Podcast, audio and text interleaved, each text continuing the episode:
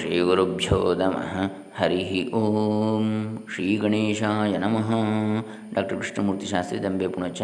ಶ್ರೀ ಶ್ರೀ ಸಚ್ಚಿದಾನಂದೇಂದ್ರ ಸರಸ್ವತಿ ಸ್ವಾಮೀಜಿಗಳವರ ಕೃತಿ ಪರಿಪೂರ್ಣ ದರ್ಶನ. ಅದನ್ನು ಈಗಾಗಲೇ ನಾವು ಸುಮಾರು ಐದು ಆರು ಕಂತುಗಳಲ್ಲಿ ನೋಡಿದ್ದೇವೆ. ಐದು ಕಂತುಗಳಲ್ಲಿ. ಇವತ್ತು ಮುಂದಿನ ಕಂತು ವೇದಾಂತ ಜ್ಞಾನದ ಪ್ರಯೋಜನ ಅಂಥೇಳಿ ಮೊದಲಿಗೆ ಆದಿಶಂಕರ ಭಗವತ್ಪಾದರ ಶ್ರೀ ಶ್ರೀ ಸಚ್ಚಿದಾನಂದ ಸರಸ್ವತಿ ಸ್ವಾಮೀಜಿಗಳವರ ಹಾಗೂ ಮಹಾಮಹೋಪಾಧ್ಯಾಯ ವೇದ ವೇದಾಂತ ವಾರಿಧಿ ಡಾಕ್ಟರ್ ಕೆ ಜಿ ಸುಬ್ರಹ ಶರ್ಮಾ ಇವರ ಚರಣತಳದಲ್ಲಿ ಶರಣಾಗುತ್ತಾ ಈ ಪರಿಪೂರ್ಣ ದರ್ಶನದ ಮುಂದಿನ ಕಂತು ವೇದಾಂತ ಜ್ಞಾನದ ಪ್ರಯೋಜನ ಅಂಥೇಳಿ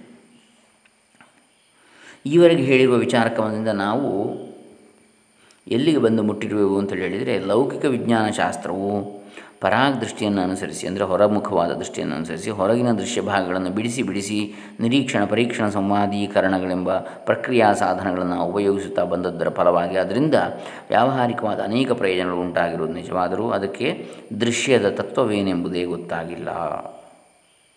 ದೃಶ್ಯ ಯಾವುದಿದೆ, ಕಣ್ಣಿಗೆ ತೋರುವಂಥದ್ದು, ಅದರ ತತ್ವ ಏನು ಅಂತ, ಮೂಲ. ಅದು ಮುಂದುವರಿಯದಂತೆಲ್ಲ ದೃಶ್ಯವು ಬಗೆ ಬಗೆಯ ರೂಪಗಳನ್ನು ತಳೆಯುತ್ತಾ ಅದರ ಕೈಯಿಂದ ನುಸುಳಿಕೊಂಡೇ ಹೋಗುತ್ತಾ ಇದೆ. ಹೀಗೆ ಪರಾಗ ದೃಷ್ಟಿ ಪ್ರಧಾನರಾಗಿ ಆಧ್ಯಾತ್ಮ ತತ್ವಗಳನ್ನು ವಿಚಾರ ಮಾಡುವ ಪಾಶ್ಚಾತ್ಯ ತತ್ವಶಾಸ್ತ್ರಜ್ಞರು, ದರ್ಶನಕಾರರು, ತರ್ಕಶರಣರಾಗಿರುವುದರಿಂದಲೂ ಪೂರ್ಣ ದೃಶ್ಯವನ್ನು ವಿಚಾರಕ್ಕೆ ಒಳಪಡಿಸಿಕೊಳ್ಳದೇ ಇದ್ದದರಿಂದಲೂ ಒಬ್ಬೊಬ್ಬರು ಒಂದೊಂದು ಸಿದ್ಧಾಂತಕ್ಕೆ ಬಂದು ನಿಂತಿದ್ದಾರೆ. ನಮ್ಮ ದೇಶದ ದರ್ಶನಕಾರರು ಹೀಗೆ. ಅವರು ಪೂರ್ಣ ದೃಷ್ಟಿಯನ್ನು ಅವಲಂಬಿಸದೇ ಇದ್ದದ್ದರಿಂದ ಒಬ್ಬೊಬ್ಬರ ದೃಷ್ಟಿಕೋನದಿಂದ ಒಂದೊಂದು ಸಿದ್ಧಾಂತವು ಏರ್ಪಟ್ಟಿರುತ್ತದೆ. ಮತಗ್ರಂಥಗಳನ್ನು ಪ್ರಮಾಣವಾಗಿ ಇಟ್ಟುಕೊಂಡು ಇರುವವರಿಗಂತೂ ಪರಸ್ಪರವಾಗಿ ಅಭಿಪ್ರಾಯ ಭೇದಗಳೇ ಹೊರಹೊಮ್ಮಿಕೊಂಡಿವೆ. ಪರಮಾರ್ಥ ತತ್ವವು ಯಾರೊಬ್ಬರಿಗೂ ದಕ್ಕಿರುವುದಿಲ್ಲ. ವೇದಾಂತದಲ್ಲಿ ಅವಲಂಬಿಸಿರುವ ಪ್ರತ್ಯೇಕ ದೃಷ್ಟಿಯು ಅದಕ್ಕೆ ಅಸಾಧಾರಣವಾಗಿರ್ತದೆ ಅಂದರೆ ಅದಕ್ಕೆ ಸಾಮ್, ಅದಕ್ಕೆ ಸರಿಯಲ್ಲ. ಅಂದರೆ ಅದಕ್ಕೆ ಹೋಲಿಕೆ ಮಾಡಲಿಕ್ಕೆ ಸಾಧ್ಯ ಇಲ್ಲ ಇದನ್ನು ಅಂಥೇಳಿ ವೇದಾಂತದಲ್ಲಿ ಅವಲಂಬಿಸಿರುವ ಪ್ರತ್ಯೇಕ ದೃಷ್ಟಿ. ಮಿಕ್ಕ ಆಸ್ತಿಕ ದರ್ಶನಗಳಂತೆಯೂ ಮತಾಂತರಗಳಂತೆಯೂ ಅದು ಶಾಸ್ತ್ರ ಪ್ರಾಮಾಣ್ಯವನ್ನು ಇಟ್ಟುಕೊಂಡಿದೆಯಾದರೂ ಅದು ಉಪನಿಷದ್ ವಾಕ್ಯಗಳು ವಸ್ತು ಇದ್ದದ್ದು ಇದ್ದಂತೆ ತಿಳಿಸುವ ಜ್ಞಾಪಕ ಸಾಮಗ್ರಿಯೇ ಹೊರತು ಇಲ್ಲದನ್ನುಂಟು ಮಾಡುವ ಕಾರಕವಲ್ಲ ಎಂಬ ನಿಯಮವನ್ನು ಅಂಗೀಕರಿಸಿರುವುದರಿಂದ ಶಾಸ್ತ್ರಾರ್ಥದ ವಿಷಯಕ್ಕೆ ಅದರಲ್ಲಿ ಮತಭೇದಗಳು ಉಂಟಾಗೋದಕ್ಕೆ ಕಾರಣವಿರುವುದಿಲ್ಲ. ಕೇವಲ ಜ್ಞಾಪಕ, ಜ್ಞಾಪಕಂ, ಶಾಸ್ತ್ರಂ ಅಂಥೇಳಿ. ಕಾರಕ ನತು ಜ್ಞಾಪಕಂ ತು ತಥಾ ಶಾಸ್ತ್ರಂ ನತು ಕಾರಕಂ ಅಂಥೇಳಿ. ಲೌಕಿಕ ವಿಜ್ಞಾನ ಶಾಸ್ತ್ರದವರಂತೆಯೂ ತತ್ವ ವಿಚಾರಕರಂತೆಯೂ ವೇದಾಂತವು ತರ್ಕವನ್ನು ಅವಲಂಬಿಸಿದೆ. ಆದರೂ ತರ್ಕವು ಅನುಭವಾನುಸಾರಿಯಾಗಿಯೇ ಇರಬೇಕು. ಜಿಜ್ಞಾಸೆಯು ಅನುಭವದಲ್ಲಿಯೇ ಕೊನೆಗಾಣಬೇಕು ಎಂಬ ನಿಯಮವನ್ನು ಅನುಸರಿಸಿರುವುದರಿಂದ ಶ್ರುತಿಯಲ್ಲಿ ಹೇಳಿರುವ ಅಥವಾ ಅದಕ್ಕೆ ಅನುಗುಣವಾಗಿ ಬೇರೆಯಾಗಿ ಉಪಯೋಗಿಸುವ ಯಾವ ತರ್ಕಗಳು ಈ ದರ್ಶನದಲ್ಲಿ ಮತಭೇದಕ್ಕೆ ಅವಕಾಶವನ್ನು ಕೊಡುವಂತಿಲ್ಲ.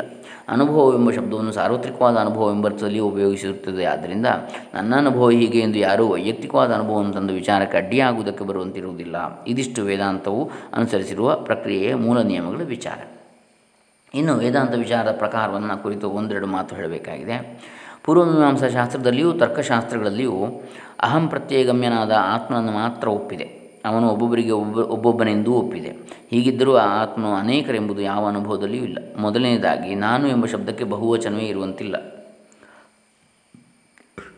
ಮರವು ಮರವು ಮರವು ಮರಗಳು ಎಂಬಂತೆ, ನಾನು ನಾನು ನಾನು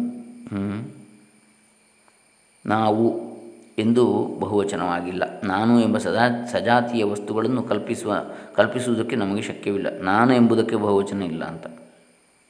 ಅಂದರೆ ನಾವು ಅಂದರೆ ಬೇರೆ ಬೇರೆ ವ್ಯಕ್ತಿಗಳಾಗ್ತವೆ ಹೊರಮುಖದಲ್ಲಿ ನೋಡುವಾಗ. ನಾನು ಎನ್ನುವಂಥದ್ದು ನಾವು ಅಂತೇಳಿ ಆಗಿದೆ ಅಂತೇಳಿ ಇದ್ದರೆ ಅಲ್ಲಿ ನಾವು ಎನ್ನುವಂಥದ್ರಲ್ಲಿ ಈಗ ಉದಾಹರಣೆಗೆ ನಾನು ಕೃಷ್ಣಮೂರ್ತಿ. ಕೃಷ್ಣಮೂರ್ತಿಯೇ ಎಂಬಂಥವನೇ ಬಹುವಚನ ಆಗಲಿಕ್ಕೆ ಸಾಧ್ಯ ಇಲ್ಲ ಅಂತ. ಮೂರು ಜನ. ಅಂದರೆ ಇದೇ ರೂಪ, ಇದೇ ನಾಮ, ಇದೇ ಗುಣದಲ್ಲಿ. ಅದನ್ನು ಇಲ್ಲಿ ಹೇಳ್ತಾ ಇದ್ದಾರೆ. ಒಂದೇ ವ್ಯಕ್ತಿಯು ಬಹುವಚನ ಆಗಲಿಕ್ಕೆ ಸಾಧ್ಯ ಇಲ್ಲ, ನಾನು ಎಂಬಂಥದ್ದು. ನಾನು ಎಂಬ ಸಜಾತಿಯ ವಸ್ತುಗಳನ್ನು ಕಲ್ಪಿಸುವುದಕ್ಕೆ ನಮಗೆ ಶಕ್ಯವಿಲ್ಲ. ಪ್ರತಿಯೊಬ್ಬನು ನನ್ನ ತನ್ನನ್ನು ನಾನು ಎಂದು ಹೇಳಿಕೊಳ್ತಾನೆ ಎಂದುಕೊಳ್ತಾನೆ ಮಿಕ್ಕವರನ್ನೆಲ್ಲ ನೀನು ಎಂದು ಅವನು ಅವನು ಎನ್ನುತ್ತಿದ್ದಾನೆ. ಹೀಗಿದ್ದರೂ ಅಹಂ ಪ್ರತ್ಯೇಗಮ್ಯರಾದ ಆತ್ಮರು ಅನೇಕರಿದ್ದಾರೆಂಬ ನಂಬಿಕೆಯು ಎಲ್ಲರಲ್ಲಿಯೂ ದೃಢವಾಗಿ ಬಿಟ್ಟಿದೆ. ಇದು ಏಕೆಂಬುದನ್ನು ಯಾವ ಶಾಸ್ತ್ರಕಾರರು ವಿಚಾರಿಸೋದಕ್ಕೂ ಹೋಗಿಲ್ಲ. ವೇದಾಂತದಲ್ಲಿ ಅಹಂ ಪ್ರತ್ಯೇಗಮ್ಯನಾದ ಆತ್ಮನಿಗಿಂತಲೂ ವ್ಯತಿರಿಕ್ತನಾದ ತದ್ವಿಲಕ್ಷಣಾದ ಸಾಕ್ಷಿ ಎಂಬ ಆತ್ಮನೊಬ್ಬನು ಇರುತ್ತಾನೆಂದು ಅವನೇ ನಮ್ಮೆಲ್ಲರ ನಿಜವಾದ ಆತ್ಮನೆಂದು ಹೇಳಿರುತ್ತದೆ. ಅದನ್ನು ಅನುಭವಕ್ಕೆ ತಂದುಕೊಳ್ಳುವ ಪ್ರಕಾರವನ್ನು ಈ ಉಪನ್ಯಾಸ ಮಾಲಿಕೆಯಲ್ಲಿ ಸ್ವಲ್ಪ ಮಟ್ಟಿಗೆ ವಿವರಿಸಲಾಗಿದೆ.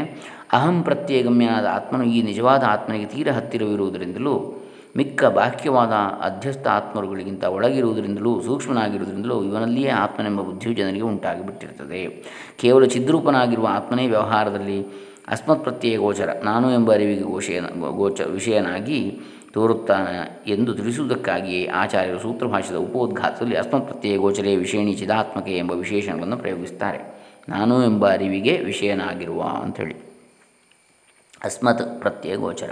ವೇದಾಂತದಲ್ಲಿ ಮಿಕ್ಕ ದರ್ಶನಗಳಲ್ಲಿ ಹೇಳಿರುವ ರೀತಿಯಲ್ಲಿ ಶಾಸ್ತ್ರವು ಪ್ರಮಾಣವಲ್ಲದಿದ್ದರೂ ಶಾಸ್ತ್ರದಿಂದಲೇ ಆತ್ಮನು ಅವನದಲ್ಲದ ಧರ್ಮಗಳನ್ನು ಅದು ಅಲ್ಲಗಳೆಯುವುದರಿಂದ ತಿಳಿಯಬರುವನೆಂಬ ಕಾರಣದಿಂದ, ಅಂದರೆ ಆತ್ಮನು ತಿಳಿದು ಬರೋದು ಶಾಸ್ತ್ರಗಳಿಂದಲೇ. ಯಾಕೆಂದರೆ ಅವನ ಆತ್ಮನದಲ್ಲದಂತಹ ಧರ್ಮಗಳನ್ನು ಅದು ಅಲ್ಲಗಳೆಯುತ್ತದೆ. ಅದರಿಂದಾಗಿ ತಿಳಿದು ಬರ್ತದೆ ಆತ್ಮನ ಸ್ವರೂಪ ಎಂಬ ಕಾರಣದಿಂದ ಅದನ್ನು ಪ್ರಮಾಣವೆಂದು ಉಪಚಾರಕ್ಕೆ ಕರೆದಿದೆ ಎಂಬುದನ್ನು ನೆನಪಿನಲ್ಲಿ ಇಡಬೇಕು. ವೇದಾಂತವು ಶಾಸ್ತ್ರವನ್ನು. ವೇದಾಂತವು ಆತ್ಮನಿಗೆ ಪ್ರಮಾಣ ಅಂತೇಳಿ ಶಾಸ್ತ್ರವನ್ನು ಯಾಕೆ ಹೇಳಿದೆ ಅಂತ ಹೇಳಿದರೆ, ಅವನದಲ್ಲದ ಧರ್ಮಗಳನ್ನು ಅದು ಅಲ್ಲಗಳೆಯುತ್ತದೆ ನೀತಿ ನೀತಿ ಎಂಬುದಾಗಿ. ಹಾಗಾಗಿ ಆತ್ಮಸ್ವರೂಪವನ್ನು ಅದು ಮನದಟ್ಟು ಮಾಡಲಿಕ್ಕೆ ಸಹಾಯಕವಾಗ್ತದೆ ಅಂಥೇಳಿ ಉಪಚಾರಕ್ಕೆ ಕರೆದಿದೆ. ಹೀಗೆ ವೇದಾಂತದಲ್ಲಿ ಉಪಯೋಗಿಸುವ ತರ್ಕವು ಇತರ ಶಾಸ್ತ್ರಗಳಲ್ಲಿ ಉಪಯೋಗಿಸಿರುವ ತರ್ಕದಂತೆ ಅನುಮಾನವೂ ಅಲ್ಲದೆ ಕೇವಲ ತರ್ಕವೂ ಅಲ್ಲದೆ ಇದ್ದರೂ ಅನುಭವದಲ್ಲಿರುವ ವಿಷಯಗಳನ್ನು ಹೊಂದಿಸಿಕೊಂಡು ಶಾಸ್ತ್ರ ಪ್ರಮಾಣವನ್ನು ಅನುಸರಿಸಿ ಆತ್ಮತತ್ವವನ್ನು ತಿಳಿದುಕೊಳ್ಳುವುದಕ್ಕೆ ಅನುಕೂಲವಾಗಿರುವ ಯುಕ್ತಿ ಆದ್ದರಿಂದ ಅದನ್ನು ತರ್ಕವೆಂದು ಉಪಚಾರಕ್ಕೆ ಕರೆದಿದೆ ಎಂದು ಈವರೆಗೆ ಈವರೆಗಿನ ವಿಚಾರಗಳಿಂದ ಮನವರಿಕೆ ಮಾಡಿಕೊಂಡಲಾಗಿದೆ. ಉಳಿದ ಶಾಸ್ತ್ರಗಳಲ್ಲಿ ಉದಾಹರಿಸಿರುವ ಇಂದ್ರಿಯಾದಿ ಅನುಭವಗಳಂತೆ ಜ್ಞೇಯ ವಸ್ತುವನ್ನು ವಿಷಯೀಕರಿಸಿ ತಿಳಿಸದೇ ಇದ್ದರೂ ನೇರವಾದ ಅನುಭವದ ಆಧಾರದಿಂದ ಮಾಡಿದ ತರ್ಕದ ಅಂತ್ಯದಲ್ಲಿ ಹೊಳೆಯುವುದಾದ್ದರಿಂದಲೂ, ಅನುಭವ ಸ್ವರೂಪವಾದ ಆತ್ಮರೂಪದಿಂದಲೇ ಕೊನೆಯಲ್ಲಿ ತೋರಿಕೊಳ್ಳುವುದರಿಂದಲೂ ಆತ್ಮಜ್ಞಾನವನ್ನು ಅನುಭವ ಅಂತೇಳಿ ಉಪಚಾರಕ್ಕೆ ಕರೆದಿದೆ ಎಂಬುದನ್ನು ಹೀಗೆ ಮನದಟ್ಟು ಮಾಡಿಕೊಳ್ಳಬೇಕು. ಮತ್ತೊಂದು ಅನುಭವದಿಂದ ನಾವು ಆತ್ಮವನ್ನು ಅರಿತುಕೊಳ್ಳುವುದಿಲ್ಲ. ಆತ್ಮನು ತನ್ನನ್ನು ತಾನೇ ಅರಿತುಕೊಳ್ಳುತ್ತಾನೆ ಎಂಬುದೇ ಪರಮಾರ್ಥ. ಈ ಅನುಭವಾತ್ಮನಾದ ಆತ್ಮನಿಂದ ದೀಪ್ತವಾಗಿಯೇ ವ್ಯವಹಾರದಲ್ಲಿ ಮಿಕ್ಕ ಅನುಭವಗಳು ತೋರಿಕೊಳ್ತಾ ಇವೆ. ವೇದಾಂತದಲ್ಲಿ ಹೀಗೆ ಅಲೌಕಿಕವಾದ ಅರ್ಥದಲ್ಲಿ ಪ್ರಮಾಣ, ತರ್ಕ, ಅನುಭವ ಎಂಬ ಶಬ್ದಗಳನ್ನು ಪ್ರಯೋಗಿಸುತ್ತಿರುವುದರಿಂದ ಅವುಗಳಿಂದ ಸಿದ್ಧವಾಗುವ ಅದ್ವಿತೀಯ ತತ್ವವು ಅಲೌಕಿಕವೆಂದೇ ಆಯಿತಲ್ಲ?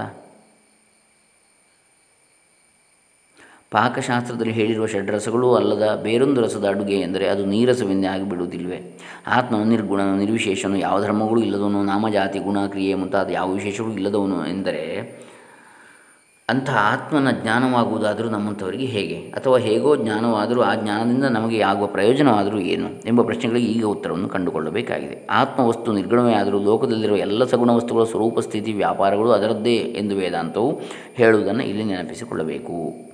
ಸ್ಥಿಮಿತವಾಗಿರುವ ವಾಯುವೇ ಬಿರುಗಾಣಿಯಾಗಿ ತೋರಿಕೊಳ್ಳುವಂತೆ ನಿರ್ಗುಣವಾಗಿರುವ ಈ ಆತ್ಮತತ್ವವೇ ಸಕಲ ಗುಣಗಳಿಗೂ ಆಧಾರವಾಗಿರುವುದರಿಂದ ವ್ಯವಹಾರಕ್ಕೆಲ್ಲ ಈ ಆತ್ಮಜ್ಞಾನವು ಪುಷ್ಟಿಯನ್ನು ಕೊಡುತ್ತದೆ. ಬೀಜಸ್ಯಾಂತರಿವಾಂಕುರ ಎಂದಿರುವಂತೆ, ಜಗತ್ತೆಲ್ಲವೂ ಈ ಆತ್ಮನಲ್ಲಿ ಅವ್ಯಕ್ತವಾಗಿದ್ದುಕೊಂಡೇ ಈ ರೂಪದಿಂದ ಹೊರಹೊಮ್ಮಿರುತ್ತದೆ. ಬೀಜಸ್ಯ ಅಂತಹ ಇವ ಅಂಕುರ.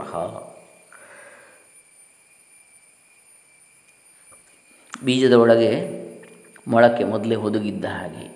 ಆಮೇಲೆ ಅದು ಹೊರ ಬರ್ತದೆ. ಅಂತೇಳಿ ಹೇಳಿದಾಗೆ ಆತ್ಮದಿಂದಲೇ ಎಲ್ಲವೂ ಬಂದಿದೆ ಅಂತೇಳಿ.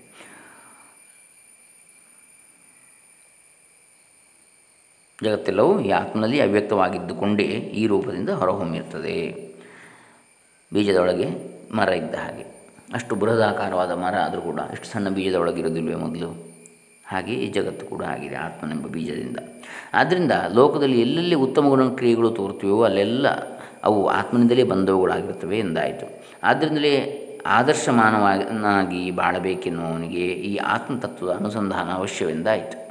ಈ ದೃಷ್ಟಿಯಿಂದ ನೋಡಿದಾಗ ಮತಸ್ಥಾಪಕರೆಲ್ಲರೂ ಪರಮಾರ್ಥ ತತ್ವದ ಒಂದೊಂದು ಪಕ್ಕವನ್ನೇ ಜನರಿಗೆ ಧ್ಯೇಯವಾಗಿಟ್ಟು ಬೋಧಿಸುತ್ತ ಇರುತ್ತಾರಾದರೆ ಎಂದಿರುವುದರಿಂದ ಎಲ್ಲ ಮತಗಳಲ್ಲಿಯೂ ಇರುವ ಗುಣಾಂಶವನ್ನು ಮೆಚ್ಚುವ ಮತ ಸಹಿಷ್ಣುತೆ ಈ ಜ್ಞಾನದಿಂದ ಬರುತ್ತದೆ ಅಂತೇಳಿ ಕೂಡ ಆಯಿತು. ಈ ವೇದಾಂತ ತತ್ವದ ಆಧಾರದಿಂದ ನೋಡಿದಾಗ ಮತಸ್ಥಾಪಕರು ಮಾಡಿರುವ ಉಪದೇಶಗಳಿಗೆಲ್ಲ ಉಪಪತ್ತಿ ದೊರಕುತ್ತದೆ ಆಧಾರ. ಈಶ್ವರನಿದ್ದಾನೆ ಆತ್ಮನಿದ್ದಾನೆ ಎಂಬುದನ್ನು ಅನೇಕ ಮತಗಳಲ್ಲಿ ಹೇಳಿದೆ, ಆದರೆ ಇದಕ್ಕೆ ಉಪಪತ್ತಿಯು ಇಲ್ಲಿ ಮಾತ್ರ ದೊರಕುತ್ತದೆ ವೇದಾಂತದಲ್ಲಿ. ನಮ್ಮ ಆತ್ಮನೇ ಈಶ್ವರನು ಈಶ್ವರನಿಲ್ಲವೆನ್ನುವನು ತಾನೇ ಇಲ್ಲವೆಂದಾಗುತ್ತಾನೆ ಎಂದು ಶ್ರುತಿ ಹೇಳ್ತಾ ಇದೆ. ನಾನೇ ಪರಮಾತ್ಮನೆಂಬುದು ಥಟ್ಟನೆ ವಿರುದ್ಧವಾಗಿ ತೋರಿದರು ಕಾಲಾವಕಾಶಗಳನ್ನು ಮೀರಿ ಸುಷುಪ್ತಿಯಲ್ಲಿ ಬ್ರಹ್ಮದಲ್ಲಿಯೇ ಜೀವರೆಲ್ಲರೂ ಒಂದಾಗುವರೆಂಬ ಅನುಭವಾನುಸಾರಿ ಶ್ರುತಿಯಿಂದ ಇದು ಸರಿ ಎಂದು ಸಿದ್ಧವಾಗ್ತದೆ. ಗಾರ್ಡನ್ ನಿದ್ದೆಯಲ್ಲಿ. ಈಗಲೂ ನಾವು ಪರಮಾತ್ಮ ಸ್ವರೂಪರೇ ಆಗಿದ್ದರೂ ಪರಮಾತ್ಮನಿಂದಲೇ ಬಂದಿರುವವೆಂಬ ಜ್ಞಾನವಿಲ್ಲದರಿಂದ ಬೇರೆ ಬೇರೆಯಾಗಿ ಜೀವರುಗಳಾಗಿ ತೋರುತ್ತಿರುವೆವು ಎಂಬುದನ್ನು ಅವಸ್ಥಾತ್ರಯ ಪರೀಕ್ಷೆಯಿಂದ ಶ್ರುತಿಯು ತೋರಿಸಿಕೊಡ್ತಾ ಇದೆ. ಮತಾಂತರದಲ್ಲಿ ಹೇಳುವ ಅಂದರೆ ಇನ್ನೊಂದು ಬೇರೆ ಮತದಲ್ಲಿ ಹೇಳುವ, ಈಶ್ವರನು ಕಾಲಾವಕಾಶಗಳನ್ನು ಮೀರದೇ ಇರುವುದರಿಂದ ಬಹಳ ದೊಡ್ಡ ಜೀವ ಮಾತ್ರದಿಂದೇ ಆಗ್ತದೆ. ಈಶ್ವರನಿಗೆ ಸಂಸಾರಿತ್ವ, ಅನಿತ್ಯತ್ವ ಮುಂತಾದ ದೋಷಗಳು ಕಂಡು ಬೀಳ್ತವೆ ಆದರೆ ವೇದಾಂತದ ಬೆಂಬಲವನ್ನು ತೆಗೆದುಕೊಂಡರೆ ಆ ಮತಗಳು ಹೇಳುವ ಈಶ್ವರ ತತ್ವವು ಉಪಪತ್ತಿಹೀನವಲ್ಲವೆಂದು ಗೊತ್ತಾಗ್ತದೆ. ಹೀಗೆ ಈಶ್ವರ ತತ್ವವನ್ನು, ಈಶ್ವರನಿಗೂ ಜೀವನಿಗೂ ಇರುವ ನಿಕಟ ಸಂಬಂಧವನ್ನು, ಅನುಭವಕ್ಕೆ ಹೊಂದಿಸಿ ಹೇಳುವ ಶಾಸ್ತ್ರವು ಪ್ರಮಾಣವೆಂಬುದು ಯುಕ್ತಿಯುಕ್ತವಾಗುತ್ತದೆ. ಯಾವ ಯಾವ ಮತಗ್ರಂಥದಲ್ಲಿ ಪರಮೇಶ್ವರನ ಕಲ್ಯಾಣ ಗುಣಗಳನ್ನು, ಬಲವೀರ್ಯ, ತೇಜಾದಿ ಗುಣಗಳನ್ನು ಕೊಂಡಾಡಿದೆಯೋ ಅದೆಲ್ಲವೂ ಸಾಧಾರವಾಗಿದೆ ಎಂಬುದನ್ನು ವೇದಾಂತದಿಂದ ಮಾತ್ರ ತೋರಿಸಿಕೊಡುವುದು ಸಾಧ್ಯ. ಅದೆಲ್ಲವೂ ಆಧಾರ ಸಹಿತವಾಗಿದೆ ಅಂತೇಳಿ ವೇದಾಂತವೇ ಪ್ರಮಾಣವಾಗಿ ತೋರಿಸಬಲ್ಲದು. ಅದ್ವೈತವೇ ಪರಮಾರ್ಥವಾದರೂ ಅದರಲ್ಲಿ ದ್ವೈತವು ಅವಿದ್ಯೆಯಿಂದ ಕಲ್ಪಿತವಾಗಿದೆ ಎಂದು ಇಲ್ಲಿ ಅಂಗೀಕರಿಸಿರುವುದರಿಂದ ಪರಮಾರ್ಥವನ್ನು ತಿಳಿಯುವವರೆಗೆ ಜೀವನವು ಪರಮೇಶ್ವರನು ಭಿನ್ನನಾಗಿ ತೋರುತ್ತಿದ್ದರೂ ದೇಹೇಂದ್ರಿಯ ಅಭಿಮಾನದಿಂದ ಅವನು ಮಾಡುವ ಕರ್ಮಫಲವನ್ನು ಅನುಭವಿಸುವುದಕ್ಕೆ ಅವನು ಮತ್ತೆ ಮತ್ತೆ ಶರೀರವನ್ನು ಧರಿಸಲೇಬೇಕೆಂದು ಸುಖ ದುಃಖಗಳನ್ನು ಅನುಭವಿಸಲಿಕ್ಕೆ ಸ್ವರ್ಗ ನರಕಾದಿಗಳು ಇರಬೇಕೆಂದು ಜನ್ಮಾಂತರ ಲೋಕಾಂತರ ಸಿದ್ಧಾಂತಗಳನ್ನು ಯುಕ್ತಿಯಿಂದ ಸಿದ್ಧಪಡಿಸಿದಂತೆ ಆಗ್ತದೆ. ಪರಮೇಶ್ವರನು ನಿತ್ಯವೂ ದಯಾಳುವು ಆದರೂ ಪರಮೇಶ್ವರ ತತ್ವವನ್ನು ತಿಳಿಯದೆ ತತ್ವದಿಂದ ಹಿಮ್ಮೆಟ್ಟಿ ಕಾಮಪ್ರೇರಿತರಾಗಿ ಸ್ವೇಚ್ಛೆಯಿಂದ ನಡೆಯುವವರಿಗೆ ಅವರವರ ಕರ್ಮಾನುಗುಣವಾಗಿ ಆಯಾ ದುಷ್ಟ ಫಲಗಳೇ ಆಗುವೆಂಬುದು ಯುಕ್ತವಾಗಿರುವುದರಿಂದ ಈಶ್ವರನು ಬಗೆ ಬಗೆಯ ಜೀವರನ್ನು ಸೃಷ್ಟಿ ಮಾಡುವನೆಂಬ ವೈಷಮ್ಯವಾಗಲಿ. ಜ್ಞಾನ ಶಕ್ತಿ ತಾರತಮ್ಯಗಳುಳ್ಳ ಬೇರೆ ಬೇರೆಯ ದುಃಖ ಪ್ರದ ಫಲಗಳನ್ನು ಕೊಡುವನೆಂಬ ನೈರ್ಘಣ್ಯವಾಗಲಿ ತಟ್ಟುವಂತಿಲ್ಲ. ಯಾಕಂದರೆ ಅವರವರ ಕರ್ಮಫಲ ಅದು. ಜನರಲ್ಲಿ ಕೆಲವರು ಕಲ್ಲು, ಮರ, ಗೋವು, ಮೂರ್ತಿಗಳು, ಚಿತ್ರ ಮುಂತಾದವುಗಳನ್ನು ದೇವರೆಂದು ಪೂಜೆ ಮಾಡಿದರೂ, ಹೇಗೆ ಪೂಜೆ ಮಾಡಿದರೂ ಸರ್ವವ್ಯಾಪಕನು ನಿತ್ಯ ತೃಪ್ತನಾದ ಪರಮೇಶ್ವರನಿಗೆ ವಿಗ್ರಹಾರಾಧನೆಯೇ ಮುಂತಾದ ಅರ್ಚನೆಗಳಿಂದಲೂ ಸಂತೋಷವೇ ಆಗುವುದೆಂಬ ತತ್ವವು ಈ ಸಿದ್ಧಾಂತಕ್ಕೆ ಹೊಂದುತ್ತದೆ. ವೇದಾಂತ ಜ್ಞಾನದಿಂದ ಮಿಕ್ಕ ಲೌಕಿಕ ವಿದ್ಯೆಗಳಿಗೂ, ಸಂಗೀತವೇ ಮುಂತಾದ ಕಲೆಗಳಿಗೂ ಈಶ್ವರನೇ ಗುರಿ, ಈಶ್ವರನೇ ಆಧಾರ ಎಂಬ ಉಪಸಿದ್ಧಾಂತವೊಂದು ಹೊರಡುತ್ತದೆ. ಆ ವಿದ್ಯೆಗಳನ್ನು, ಕಲೆಗಳನ್ನು ಸದುಪಯೋಗಪಡಿಸಿಕೊಂಡು ಭಗವತ್ ಪ್ರಾಪ್ತಿಗೆ ಸಾಧನವಾಗಿ ಮಾಡಿಕೊಳ್ಳಬೇಕೆಂದು ದುರುಪಯೋಗ ಮಾಡಿಕೊಂಡವರು ಪರಮೇಶ್ವರನ ದೂರರಾಗಿ ದುಃಖಕ್ಕೆ ಪಾತ್ರರಾಗಿರುವರೆಂದು ಸಿದ್ಧವಾಗ್ತದೆ. ಇದರಿಂದ ಈಶಾನ ಸರ್ವವಿದ್ಯಾನ ಈಶ್ವರ ಸರ್ವಭೂತಾನಾಂ ಎಂಬ ಶ್ರುತಿಯು ಪ್ರಮಾಣವೆಂದಾಗ್ತದೆ. ಎಲ್ಲ ವಿದ್ಯೆಗಳಿಗೂ ಈಶ್ವರ ಭಗವಂತ ಅಂತೇಳಿ. ಎಲ್ಲ ಅವನನ್ನೇ ಹೇಳ್ತಕ್ಕಂಥದ್ದು ಅಂತೇಳಿ. ಎಲ್ಲವೂ ಭಗವತ್ ಪ್ರತಿಪಾದ್ಯವೇ, ಭಗವತ್ ಪ್ರಾಪ್ತಿಕಾರಕವೇ ಅದನ್ನು ಸರಿಯಾಗಿ ಉಪಯೋಗಿಸಿದರೆ ಅಂತೇಳಿ. ಎಲ್ಲ ಜಗತ್ತು ಚೇತನಾಚೇತನ ವಸ್ತುಗಳು ಭಗವಂತನ ವಿಭೂತಿಯೇ, ಬ್ರಹ್ಮವೇ ಈ ರೂಪದಿಂದ ಕಾಣ್ತಾ ಇರುವುದು. ಎಂಬ ವೇದಾಂತೋಕ್ತ, ವೇದಾಂತ ಉಪದೇಶವನ್ನು ಭಾವಪೂರ್ವಕವಾಗಿ ಮನದಂದುಕೊಂಡವರಿಗೆ ಜಗತ್ತಿನಲ್ಲಿ ಎಲ್ಲ ವಸ್ತುಗಳಲ್ಲಿಯೂ ಗೌರವವು, ಎಲ್ಲ ಭೂತಗಳಲ್ಲಿಯೂ ಹಿತಬುದ್ಧಿಯು ಉಂಟಾಗ್ತದೆ. ಸಂತೋಷಂ ಜನಯೇತ್ ಪ್ರಾಜ್ಞ. ತದೇವ ಈಶ್ವರ ಪೂಜನಂ ಎಲ್ಲರಿಗೂ ಸಂತೋಷವನ್ನುಂಟು ಮಾಡುವುದೇ ಈಶ್ವರ ಪೂಜೆ ಎಂಬ ಸ್ಮೃತ್ಯುಕ್ತಿಯು ಸಾಧಾರವಾಗ್ತದೆ. ಸಮಂ ಪಶ್ಯನ್ ಹಿ ಸರ್ವತ್ರ ಸಮವಸ್ಥಿತಂ ಈಶ್ವರಂ. ನಹಿ ನಸ್ತ್ಯಾತ್ಮನಾತ್ಮಾನಂ ತಥೋ ಯಾದಿಪರಾಂ ಗತಿಂ. ಎಲ್ಲೆಲ್ಲಿಯೂ ಒಂದೇ ರೂಪದಲ್ಲಿ ಇದ್ದುಕೊಂಡಿರುವ ಈಶ್ವರನನ್ನು ಕಂಡುಕೊಂಡವನು ತನ್ನನ್ನು ತಾನು ಹಿಂಸಿಸುವುದಿಲ್ಲವಾದ್ದರಿಂದ ಪರಗತಿಯನ್ನು ಹೊಂದುತ್ತಾನೆ ಎಂಬ ಗೀತೋಕ್ತಿಯು ನೀತಿಗೆ ಆಧಾರವಾಗಿರುತ್ತದೆ. ಈಶ್ವರ ಅಂದರೆ ಭಗವಂತ. ಈಶ್ವರ ಸರ್ವಭೂತಾನಾಂ ಹೃದ್ದೇಶೇ ಅರ್ಜುನ ತಿಷ್ಠತಿ, ಭ್ರಾಮಯನ್ ಸರ್ವಭೂತಾನಿ ಯಂತ್ರಾರೂಢಾನಿ ಮಾಯಯ, ತಮೇವ ಶರಣಂ ಗಚ್ಚ ಸರ್ವಭಾವೇನ ಭಾರತ, ತತ್ಪ್ರಸಾದಾತ್ ಪರಾಂ ಶಾಂತಿಂ ಸ್ಥಾನಂ ಪ್ರಾಪ್ಸ್ಯಸಿ ಶಾಶ್ವತಂ. ಈಶ್ವರನ ಎಲ್ಲ ಪ್ರಾಣಿಗಳ ಹೃದಯದಲ್ಲಿಯೂ ಇರುತ್ತಾನೆ. ಅವನನ್ನು ಅರಿಯದ್ದರಿಂದಲೇ ಪ್ರಾಣಿಗಳು ಮಾಯೆಯಿಂದ ಮೋಹಿತರಾಗಿ ಸಂಸಾರದಲ್ಲಿ ತೊಳಲುತ್ತಿದ್ದಾರೆ ಆತನನ್ನೇ ಸರ್ವಭಾವದಿಂದಲೂ ಶರಣು ಹೊಂದು, ಅವನ ಪ್ರಸಾದದಿಂದ ಪರಮಶಾಂತಿಯನ್ನು ಹೊಂದುವೆ, ಶಾಶ್ವತವಾದ ಪರಮಪದವನ್ನು ಪಡೆಯುವೆ ಎಂಬ ಗೀತೋಕ್ತಿಯಂತೆ ವೈಯಕ್ತಿಕ ಶಾಂತಿಯು ವಿಶ್ವದ ಶಾಂತಿಯು ಸರ್ವರಿಗೂ ಪರಮ ಪುರುಷಾರ್ಥವು ಈ ಜ್ಞಾನದಲ್ಲೇ ಲಭಿಸುತ್ತದೆ ಎಂಬುದು ಯುಕ್ತವಾದದ್ದು. ಹೀಗೆ ಅನೇಕ ಕಾರಣಗಳಿಂದ ಬ್ರಹ್ಮವಿದ್ಯಾಂ ಸರ್ವವಿದ್ಯಾ ಪ್ರತಿಷ್ಠಾಂ ಎಂಬ ಎಲ್ಲ ವಿದ್ಯೆಗಳಿಗೂ ಈ ಬ್ರಹ್ಮವಿದ್ಯೆ ಪ್ರತಿಷ್ಠೆಯಾಗಿ ತೋರುತ್ತದೆ, ಆಗಿರುತ್ತದೆ, ಪ್ರತಿಷ್ಠೆಯಾಗಿರುತ್ತದೆ ಎಂದು ಇದನ್ನು ಹೊಗಳಿರುವುದು ಯುಕ್ತವೆಂದು ಒಪ್ಪಬೇಕು. ಮಿಕ್ಕ ಮತಗಳಲ್ಲಿರುವ ಎಲ್ಲ ವಿಶೇಷಗಳು ಸನಾತನ ಧರ್ಮದಲ್ಲಿರುವುದಕ್ಕೆ ವೇದಾಂತದ ಆಧಾರವನ್ನು ಅದು ಹಿಡಿದಿರುವುದೇ ಕಾರಣವಾಗಿರುತ್ತದೆ. ಪರಮಾತ್ಮ ತತ್ವವನ್ನು ತಿಳಿಯುವುದಕ್ಕೆಂದೇ ಜೀವವನ್ನು ತೆರುವಂತಹ ಬ್ರಾಹ್ಮಣ.